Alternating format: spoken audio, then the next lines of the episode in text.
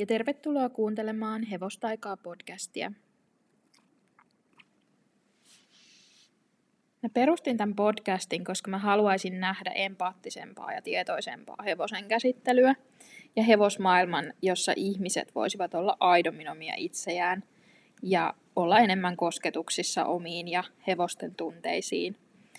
Ja mä uskon, että sillä tavalla me pystyttäisiin olemaan syvemmässä vuorovaikutuksessa eläinten kanssa. Mä näen, että sekä ihmiset että hevoset voisivat saada enemmän siitä ihmisen ja hevosen välisestä vuorovaikutuksesta, jos siinä oltaisiin enemmän emotionaalisesti läsnä. Mulla on unelma hevosmaailmasta, joka toimisi tietoisesti, tunnemyönteisesti ja väkivallattomasti. Jollain tavalla mä kai yritän purkittaa hevostaikaa podcastin muotoon. Podcastin perustaminen on mulle ollut pitkäaikainen haave.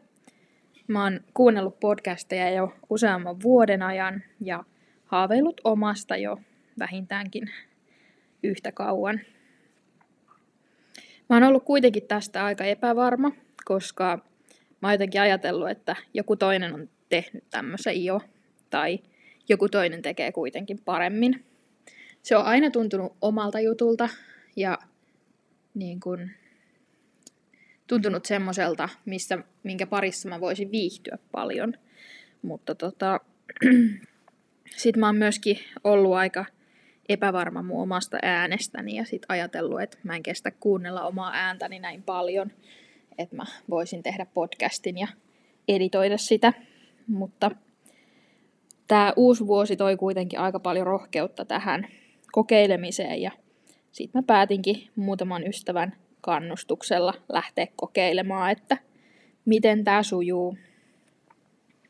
Tämä on siis mun ihan ensimmäinen podcast-jakso ja mulla on vähän oma tyyli vielä hakusessa. Ja novisius saattaa näkyä siis myös äänenlaadussa ja muussa. Toivottavasti ymmärrätte. Tämä aihe inspiroi mua aika paljon ja mä uskon, että mä keksin tästä aika paljon sisältöä. Joten jos tämä on vaan semmoista, että tykkään tehdä ja tykkään harrastaa tätä podcastia, niin varmasti tulee olemaan pidempiaikainen juttu. Mä oon kuitenkin aika perfektionisti ja tää, lisäksi tämä oman äänen kuuntelu ja sitten tämmöinen tietynlainen epätäydellisyyden sietäminen on mulle aika vaikeeta. Että on niin kuin tosi hyvä harjoitus myös mulle itselleni sitä ajatellen, että mä joudun sietämään epätäydellisyyttä. Ja oikeastaan mä päätinkin jossain kohtaa, että mä en editoi näitä jaksoja, vaan mä äänitän ihan livenä ja, livenä ja muokkaamattomina näitä jaksoja, koska mun mielestä se on semmoinen aidompi lähestymistapa ja antaa myöskin ehkä realistisemman kuvan niin kuin musta ihmisenä ja ylipäätään podcast-harrastuksesta. Mä oon jo jonkun aikaa uskonut, että mä en olekaan ihan yksin mun ajatusten ja tunteiden kanssa. Ja tämän podcastin luominen toivottavasti valaa muhun uskoa siitä, että muutosta oikeaan suuntaan on tapahtumassa. Mä oon tosi pitkän aikaa jo kokenut tietynlaisia tunteita hevosiin liittyen ja hevosharrastukseen liittyen, mutta mutta mä en ole kauheasti päässyt niistä kenellekään puhumaan. Keväällä mä kuitenkin tapasin yhden uuden ystävän, ja hänen kanssa sitten hypättiinkin aika nopeasti siihen syvään päähän puhumaan näistä asioista ja tunteista, joista mä oon ajatellut, että mä en tule koskaan pystymään puhumaan ja mä en tule koskaan saamaan keneltäkään mitään vastakaikua. Mutta kuitenkin mitä enemmän mä oon puhunut asioista ja tunteista, niin sitä enemmän on alkanut tuntumaan siltä, että mä en olekaan näiden ajatusten kanssa yksin. Ja mä oon saanut jo nyt tosi paljon ihania kannustusviestejä teiltä. Ja kiitos siitä. Ja tota, niiden johdattelemana mä nyt tässä sitten onkin äänittämässä tätä jaksoa. Jos tämä mun podcast saisi edes jonkun ihmisen tuntemaan olonsa kuulluksi tai ymmärretyksi, tai vähemmän yksinäiseksi, tai tämä saa yhdenkin ihmisen peilaamaan ja harkitsemaan omaa toimintaansa hevosten kanssa, niin silloin tämä on täyttänyt tehtävänsä. Pääosin mä teen tätä kuitenkin omasta inspiraatiosta ja kokeilemisen ilosta lähtien, koska tämä on aina tuntunut omalta jutulta. Jos tämä podcast kuitenkin voisi olla jollekin muullekin merkitä jotakin ja olla muutakin kuin mun omaa ajatusten virtaa, niin se olisi tietysti aivan mahtavaa. Kaikki ihmiset ei kuitenkaan osaa ilmaista itseensä tällä tavalla tai ei halua tehdä julkisesti mitään tämmöisiä avauksia. Ei tule ajatelleeksi asioita tällä kantilta tai ei osaa muuttaa omaa käytöstään. Ei, ei näe niin kuin parempia keinoja. Kaikki ihmiset ei myöskään uskalla puhua tämmöisistä asioista ääneen. He saattavat pelätä tulevansa tuomituiksi tai sitten heillä saattaa olla muita ongelmia, minkä takia eivät sitten mielellään puhu näistä asioista. Hevosmaailma on monissa asioissa varsin vanhakantainen ja asenteellinen ja tulee esimerkiksi koiramaailmaan verraten aika lailla jälkijunassa, varsinkin kun ajatellaan koulutusta. Hevosen koulutus perustuu monesti pakkoon ja väkivaltaan, eikä monella ihmisellä ole tosiaan edes keinoja toimia muulla tavoin. Eli nekin ihmiset, jotka haluaisi käyttää jotain muita keinoja, niin niitä ei välttämättä ole. Ja siinä ehkä piileekin sen ongelman ydin. Eli pitäisi lisätä tietoisuutta siitä, että muitakin vaihtoehtoja on olemassa ja on muitakin keinoja. Mä näen, että tietoisuus ja tunnemyönteisyys on ainoita keinoja muuttaa asioita. Mä näen, että ihmisten päähän ei voi syöttää mitään asioita, vaan ne täytyy itse käytännössä oivaltaa. Ja se, että ihmiset lähtis asioita kokeilemaan ja avartamaan sitä omaa näkemystään, niin se vaatii sen, että ne ihmiset tota, saa tietää siitä asiasta.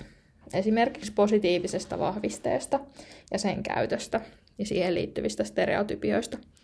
Niihin mä oon kyllä palaamassa ehdottomasti myöhemmin, jossain toisessa jaksossa vielä enemmän. Ainoa tapa, jolla me voidaan hevosihmisinä kasvaa, on se, että me kohdataan oma itsemme ja omat epävarmuutemme ja pelkomme ja ollaan aidosti semmoisia ihmisiä kuin me ollaan. Hevonenhan aistii kaikki meidän aidot tunteet, yritettiin me sitten peittää niitä tai ei. Eli hevosella me ei kuitenkaan voida feikata niitä meidän tunteita. Eli me ei voida esittää, että meitä ei pelota, jos meitä pelottaa, koska meidän keho kertoo sen kuitenkin, että meitä pelottaa ja hevonen tietää sen. Eli paljon tehokkaampaa on olla siinä aidossa tunnetilassa, missä on, ja opetella hallitsemaan sitä, kun esittää jotain, mitä ei ole. Mä oon itse kasvanut tämmöiseksi ihmiseksi ihan niin kuin kantapään kautta. Ää, eikä totuuden kohtaaminen ole aina ollut helppoa. Ei, ei todellakaan. Ei ole helppoa kohdata sitä, että on omassa tietämättömyydessään tai omassa tunnekuohussaan aiheuttanut hevoselle kipua tai pelkoa turhaan. Jossain kohtaa mä oon jopa ajatellut, että ei ole mitään muuta keinoa käsitellä hevosia ilman, ettei käytetä pakkokeinoja tai väkivaltaa, jos haluaa toimia hevosen kanssa. Mä oon jotenkin ajatellut, että ihmisen pitää kovettaa itsensä. Mä oon itse kauhean herkkä ja mä, muhun vaikuttaa pienetkin asiat tosi paljon. Ja mä oon jotenkin ajatellut, että mun pitää vaan kovettaa itseni, koska että mä voin toimia hevosten kanssa, niin mun pitää kovettaa itseni ja olla niin kuin, olla jotain, mitä mä en ole. Mutta sitten kun on kasvanut, kasvanut ja oivaltanut asioita, niin on tajunnut sen, että, että mä en voita mitään hevosten kanssa, jos mä esitän jotain, mitä mä en ole. Eli hevoset vaatii ehdotonta aitoutta ja jos ihminen vaan sattuu olemaan herkkä ja tunteellinen, mitkä on oikeastaan voimavaroja ihmisessä, niin silloin täytyy olla sellainen kuin on sen hevosen kanssa, koska sitä ei pysty huijaamaan. Mulla on tässä ollut pieniä teknisiä ongelmia, mutta toivottavasti nyt onnistuu sit lopulta äänittäminen. Mä siis yritin tuommoista selaimella käytettävää tota, palvelua ja mä yritin äänittää siellä ja jostain syystä mä en saanut sitten enää niitä äänitteitä tallentumaan sinne. Mä sain niitä noin 13 minuutin edestä, mutta sen jälkeen ei onnistunut enää tallentaa.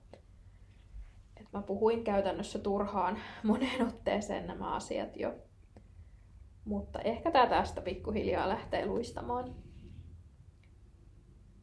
Mitä mä sitten tarkoitan sillä tietoisuudella ja tunnemyönteisyydellä? Ensimmäisenä tulee mieleen se, että tietoinen ihminen käsittelee omia epävarmuuksiaan ja omia luonteenpiirteitään ja löytää sen tavan katsella, katsella ja tarkastella omaa toimintaansa objektiivisesti. Eli löytämään siitä sekä hyviä että huonoja puolia ja pyrkimään kehittämään sitä heikkoa puoltansa. Ja tietoisuudessa, tietoisuuteen liittyy hyvin vahvasti se, että päivitetään sitä tietämystä, kehitytään koko ajan. Välillä tapaa ihmisiä, jotka on ollut vaikka 30 vuotta hevosten kanssa tekemisissä, mutta niillä ei ole mitään kärryä siitä, että millainen eläin hevonen oikeasti on. Tai tämä oli oikeastaan aika kärjistetty ilmaisu asialle, mutta sanotaanko näin, että se, että sä oot ollut vaikka kuinka kauan hevosten kanssa tekemisissä, niin se ei tee susta täydellistä hevosihmistä. Se on ikävä tosiasia, jonka itsekin on joutunut kohtaamaan, että vaikka olisi ollut kuinka kauan hevosten kanssa tekemisissä, niin aina voi tehdä paremmin ja aina voi kehittyä. Mä uskon siihen, että jokainen ihminen kehittyy kehdosta hautaan saakka. Ja siinä kohtaa, jos me ajatellaan, että me ollaan jotenkin valmiita, ettei meidän tarvitse enää kehittyä millään tavalla, niin siinä kohtaa meidän kehitys oikeasti tyssää. Ja me ei päästä meidän täyteen potentiaaliin. Nykyaikana on ihmisillä saatavilla kaikki tieto. Kaikki maailman tieto oikeastaan on ihan meidän älylaitteen tai tietokoneen toisessa päässä. Eli meillä on käytännössä koko ajan taskussamme pääsy kaikkeen maailman tietoon, tämänhetkiseen tietoon. Koska sitä mukaan, kun tulee uusia tutkimuksia ja asioita aletaan tutkimaan ja kyseenalaistamaan, niin sitä mukaan tulee myös uutta tietoa. Se ei ole kauhean helppoa kohdata aina niitä omia epävarmuuksia ja kohdata sitä tosiasiaa, että on jossain kohtaa aiheuttanut sille hevoselle jotain negatiivista sen kautta, että ei ole itse vaan tiennyt tai ei ole osannut.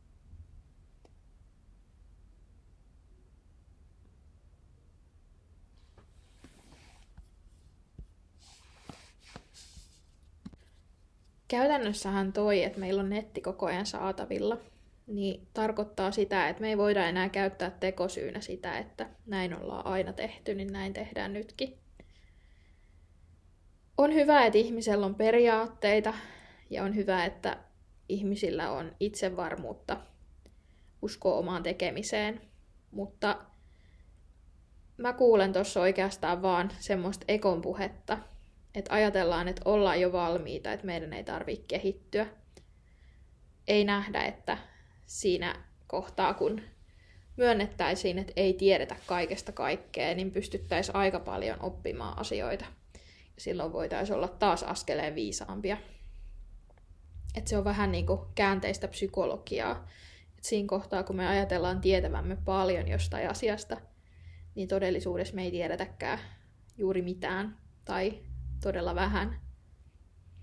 Ja siinä kohtaa, kun me myönnetään, että me ei tiedetä mistään mitään, niin meille avartuu semmoinen tiedon valtameri. Nykyaikana tutkimus kuitenkin kehittyy tosi paljon ja tulee paljon semmoista tietoa, mikä on oikeastaan aika yllättävää. Et ei ole kauhean montaa vuotta siitäkään, kun tajuttiin, että hevosilla ei ole mitään lineaarista arvojärjestystä – että hevoslaumassa ei ole johtajatammaa ja johtajaoria, vaan hevosten tota, arvojärjestys on semmoinen resurssikohtainen.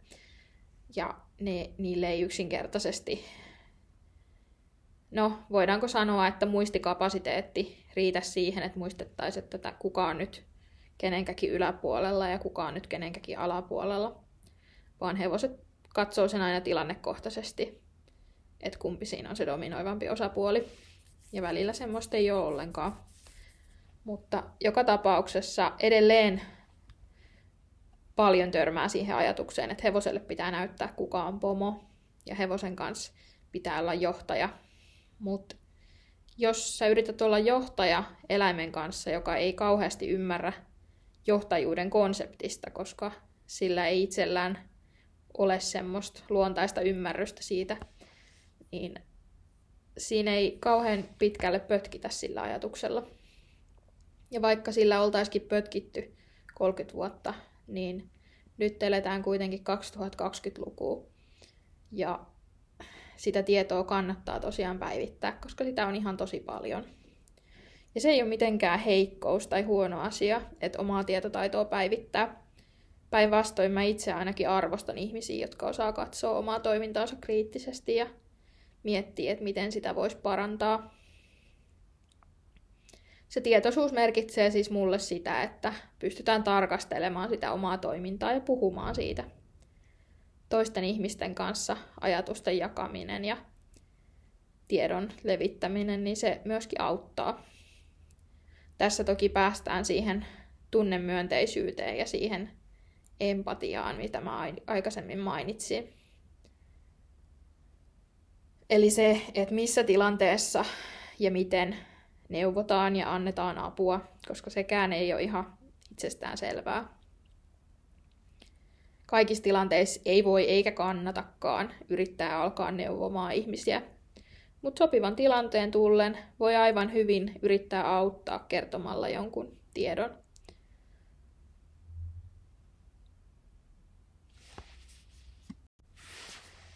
Joo, niin, siitä tunnemyönteisyydestä niin mä näen sen niin, että ihmiselle on aina terveellisempää olla yhteydessä omiin tunteisiinsa, myös niihin negatiivisiin. Mä en usko lainkaan siihen, että positive vibes only, eli keskitytään pelkästään positiiviseen eikä ollenkaan tiedosteta tai tunneta niitä negatiivisia asioita. Mä näen, että se synnyttää vaan semmoista piiloaggressiota ja semmoista että ei olla koskaan kosketuksissa niihin omiin negatiivisiin tunteisiin. Koska ne negatiiviset tuntemukset kuuluu myöskin ihmiselämään. Ja kaikki ei aina voi olla kivaa ja ihanaa. Mutta se ei tarkoita sitä, että tarvisi olla mitenkään negatiivinen tai, tai aggressiivinen ketään kohtaan, vaan mä näen pikemminkin niin, että kun ihminen on aidosti kosketuksissa omaan itseensä ja omiin tunteisiinsa, niin pystyy olemaan paljon positiivisempi ja rauhallisempi sillä tavalla aidosti. Hevosmaailmassa näkee tosi paljon semmoista, äm, mikähän sille olisi oikea sana, semmoista tietynlaista ekon pönkitystä, piiloaggressiota ja semmoista, ettei olla selkeästi kosketuksissa ihan niihin omiin tunteisiinsa ja omaan itseensä. Hevoset sietää tosi paljon ihmiseltä ja talli onkin ollut tosi monta vuosikymmentä jo ehkä naisille semmoinen ainoa paikka, missä saa olla johtaja, missä saa olla aggressiivinen ja osoittaa niitä semmoisia maskuliinisia piirteitä itsessään ja yhteiskunnassa ollaan vaadittu naiselta aika paljon ja aika monella on edelleenkin tälläkin vuosikymmenellä semmoinen, öö, senkin sitten ilmasis. Semmoinen kiltin tytön syndrooma. Tiedätte ehkä mitä mä tarkoitan, ainakin semmoiset, jolla semmoinen on. Et aina sanotaan kaikkeen joo ja kaiken pitää sopia ja kaikki on ihan ok, mutta sitten todellisuudessa ei kuitenkaan ole koska ei kenellekään ole kaikki ok. Jos joku ihminen on aina silleen, että ihan sama päätässä ja mulle käy kaikki, niin hän ei oikeasti ole ehkä kauhean mukava, mukavassa, anteeksi, mukavassa olotilassa. Että hänelle ei ehkä, hän ei ehkä tunne olonsa tarpeeksi turvalliseksi, että hän pystyisi oikeasti ilmaisemaan itteensä. Ja tavallaan se on ehkä semmoinen asia, mikä myöskin karkottaa toisia ihmisiä, koska mulle tulee ainakin itselleni semmoinen viba aina välillä joistakin ihmisistä, että no, et sä nyt oikeasti voi olla tota mieltä, että ei sulle oikeasti kuitenkaan ole ihan sama. Ja sitten sit tulee vähän semmoinen epäaitous paistaa läpi, koska sehän on ihan täys valhe, jos joku ihminen sanoo, että kaikki käy. Se ei ole niin sanotusti pahanlaatuinen valhe, vaan, vaan tota, se on vaan semmoinen, minkä, mitä ihminen valehtelee toisille ja itselleen mieluummin kuin ilmaisee niitä todellisia tunnetiloja. Ja kiltil, kiltillä tytöllä ei saa myöskään tietenkään olla negatiivisia tunteita, koska se on paha asia. No, jokainen meistä, joka on oikea ihminen, niin tietää sen, että niitä negatiivisia tunteita on elämässä. Myöskin niillä ihmisillä, jotka esittää ulospäin, että kaikki on kunnossa. Sitten talliympäristössä ylipäätään on aika arvostettu olla semmoinen kova ja karski. Ja varsinkin herkät ja jotenkin ehkä poikkeavanlaiset ihmiset, jotka ei koe sitä mukavaksi, niin he joutuu tosi paljon tsemppaamaan ja tosi paljon muuttamaan itseensä. Ja se ei ole kauhean terveellistä. Varsinkaan kun hevos, hevosten kanssa oleminen ei vaadi sitä, että me ollaan jotenkin kovia ja karskeja. Päinvastoin hevoset on tosi herkkiä ja emotionaalisia eläimiä. Ja ne kyllä ymmärtää meidän tunnepuolta ja hevoset on tosi tunneälykkäitä myöskin. Että ei me pystytä niiltä piilottamaan omia tunteita eikä teeskentelemään mitään muuta. Päinvastoin se vaan pahentaa sitä asiaa. Plus, että minkä takia pitäisi olla edes yksi ainoa tapa, jolla toimii hevosten kanssa. Mä en näe oleelliseksi, että olisi vain yksi oikea tapa, mutta mä näen tärkeäksi sen, että se on väkivallatonta se toiminta. Ja semmoista ei pelkästään ilman fyysistä väkivaltaa, vaan myöskin ilman henkistä väkivaltaa. Esimerkiksi se, että hevosia pidetään paljon yksin ja ne ei koskaan pääse koskemaan toista lajitoveria. Tai että ne elää tosi paljon sisällä, pääosin sisällä karsinassa. Eivät pääse oikeastaan liikkumaan tai päättämään mistään omista asioistaan, niin mä näen, että se on omalla tavallaan semmoista henkistä väkivaltaa, semmoista henkistä kyykytystä. Koska jos ihmistä pidettäisiin samanlaisissa olosuhteissa, niin me kutsuttaisiin sitä vankilaksi. Hevosten kohdalla me sen sijaan kuvitellaan, että ne on jotenkin onnellisia, jos ne saa vähän nuuskia lajitoveria karsinan välistä. Mutta jos me vähän aja- aletaan ajattelemaan asiaa, niin me tiedetään, että se ei voi olla totta ei ihmisellekään riittäisi se, että me saataisiin vähän kädellä sorkkia toista ihmistä jostain kalterin välistä. Että kyllä me tarvitaan sitä toista ihmistä. Ja tämä ei ole nyt mikään hyökkäys minkään näköisiä talleja vastaan, vaan ihan vaan mun, on ta- mun tehtävä täällä on mun mielestä herättää ihmisiä vähän ajattelemaan asioita ja miettimään, että mitä siitä voitaisiin kehittää. Se ei ole to- tosiaankaan niin kuin tarkoitus hyökätä ketään kohtaan tai millään tavalla esittää, että, että olen itse jotenkin parempi, mutta tarkoitus on saada ihmisiä ajattelemaan ja pohtimaan sitä omaa toimintaa. Hevoselle lauma on kuitenkin ihan tutkitustikin tärkeä asia. Ja mä näen, että tosi moni ongelma ratkeisi ihan vaan sillä, että hevosilla olisi tarpeeksi tilaa, tarpeeksi ulkoilua, lajitovereita ja sit aktiviteettia ja korsirehuja sillä lailla, että se olisi mahdollisimman luontainen, niin mä näkisin, että todella moni käytösongelma ja muu ongelma terveyteen liittyvä ongelma ratkeisi sillä, että hevoset sais elää mahdollisimman luontaisesti. Kesyhevosen elämähän nyt ei tietenkään ikinä voi olla aivan samanlaista kuin luonnossa, mutta me voidaan päästä aika lähelle sitä. Ja ainakin me voidaan tehdä todella pienillä muutoksilla sen hevosen elämästä mielekkäämpää. Mutta joo, se siitä paasaamisesta mä jatkan tästä joku toinen kerta. Mutta siitä tunnemyönteisyydestä, niin ihmiselle on tosi terveellistä olla kosketuksissa omaan itseensä ja omiin tunteisiinsa, oli ne sitten positiivisia tai negatiivisia. Ja samalla myöskin niin kun on tärkeää, että ihmiset kehittää sitä omaa toimintaansa toisten ihmisten kanssa. Paitsi, että me opetellaan koko elämämme hevostaitoja, niin me opetellaan myöskin ihmistaitoja ja meidän on tosi tärkeää opetella niitä. Aina ei tarvita semmoista negatiivista kommenttia tai jollain tavalla pahaa mieltä aiheuttavia kommentteja sille toiselle. Joskus voi olla ihan hyvä vaan olla siinä lähellä ja kannustaa toista, vaikka se tekiskään ihan samalla tavalla kuin sä. Meillä on aika paljon kehitettävää hevosmaailmassa, mutta mä näen, että kun se muutos lähtee sisältäpäin, niin se on mahdollista. Et siinä kohtaa, kun näihin asioihin aletaan puuttumaan ulkopuolelta, niin siinä kohtaa tavallaan koko hevosyhteisö ajautuu vähän semmoiseen epäedulliseen asemaan ja ei pystytä niin paljon enää sit vaikuttamaan siihen muutokseen.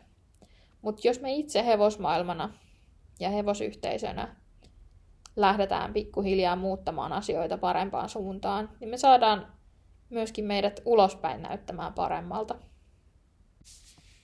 Mä itse koitan ottaa vastaan tietoa tutkimuksista ja semmoisilta ihmisiltä, joita mä itse ihailen ja joiden osaamista mä arvostan. Eli mä pyrin koko ajan itse kehittämään itseäni ja omaa toimintaani hevosten kanssa. Mutta jos käy niin, että mulla joskus täällä sattuu olemaan jotain tieteellisiä virheitä tai jonkunnäköisiä väärinkäsityksiä sun muita, niin mulle saa kyllä siitä tosiaan sanoa. Eli otan mielelläni vastaan palautetta, joka on annettu sillä lailla rakentavasti. Et asiattomiin kommentteihin en toki rupea vastaamaan, enkä rupea juupas eipäs väittelyihin. Mutta tota, jokaisella saa olla oma mielipiteensä asioista ja on ihan hyvä, että maailmassa on myös erilaisia ajatuksia.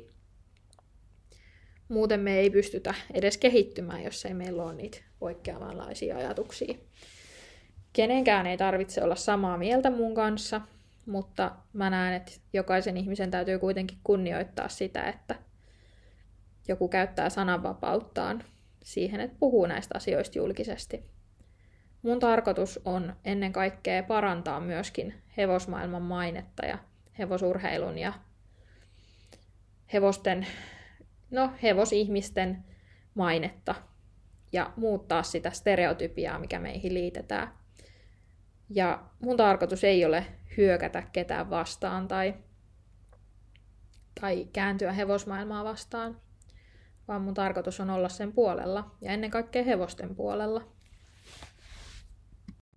Mä en juurikaan editoi näitä mun jaksoja, eli tää on aika tämmöistä aitoa ja raakaa puhetta. Mutta mä näen, että se on positiivinen asia, koska liian kiilotettu kuva ei anna ehkä semmoista todellista kuvaa musta ihmisenä tai tästä podcastista tai podcastin tekemisestä. Et mun mielestä se on hyvä, että osataan olla myöskin aitoja. Ja toki mä ihan pahimmat virheet korjaan ja mulla tulee aina välillä semmosia pieniä sössötyksiä sun muita, niin ne mä kyllä pyrin korjaamaan, mutta yleisesti ottaen editoin tosi vähän vähän tätä puhetta ja mahdollisimman vähän ylipäätäänkin. Et mun mielestä on tärkeää, että se podcast, mitä kuuntelee, on semmoinen aidon kuulonen ja siltä, että se kuulostaa siltä, että siellä toisella puolella on oikea ihminen. Se tuo myöskin ehkä vähän semmoista tietynlaista empatiaa siihen omaan kuunteluun, voisiko näin sanoa. Et saa semmoisen perspektiivin siihen, että tässä on oikea ihminen toisella puolella, jolla on tämmöisiä ajatuksia. Jossain kohtaa, kun on toistuvasti kuullut semmoisia käskyjä ja kehotuksia toimia kovemmin ja käyttää kovempia otteita ja, ja tavallaan kovettaa itsensä, niin mä oon tajunnut, että mä en halua lyödä hevosia. Mä en halua näyttää sille, kuka on pomo, koska mä en koe sitä tarpeelliseksi. Mä en halua toimia sillä tavalla. Mä en halua harrastaa harrastusta, jossa, johon kuuluu eläimeen kohdistuva väkivalta tai se, että siihen aihe, sille aiheutetaan kipua tai pelkoa. Mä en, mä en saa siitä itse mitään. Eli jos se ei olisi vaihtoehto, niin, tai jos se ei olisi mitään muuta vaihtoehtoa, niin mä en luultavasti harrastaisi tätä lajia missään muodossa. Jossain kohtaa luonte- luonteikkaampien hevosten kanssa on tullut semmoisia hetkiä, että kun on yrittänyt toimia lempeämmin ja löytää niitä toimintatapoja, niin on tuntunut siltä, että ehkä nämä tämmöiset käskyt ja kehotukset, mitä on saanut, niin ehkä ne on oikeassa. Että ehkä hevosen käsittelyssä tarvitaan väkivaltaa ja pakkokeinoja. Enkä mä vaan ole tarpeeksi kova siihen. Mä en vaan kykene siihen. Mun suurin opettaja tällä matkalla on kuitenkin ollut mun hevonen Vaapu, joka on oikeasti opettanut mulle ihan käytännössä kädestä pitäen sen vaihtoehtoisen tavan toimia. Vaapu on tosi herkkä ja viisas hevonen, ja tavallaan se kamppailee samojen asioiden kanssa kuin minä. Me ollaan molemmat aika introvertteja ja semmoisia sisäänpäin kääntyneitä, ulospäin vähäileisiä ja, ja joku voisi ehkä sanoa, että semmoisia jähmeitä. Mutta toisaalta sisällä meillä on tosi paljon ajatuksia ja tunteita.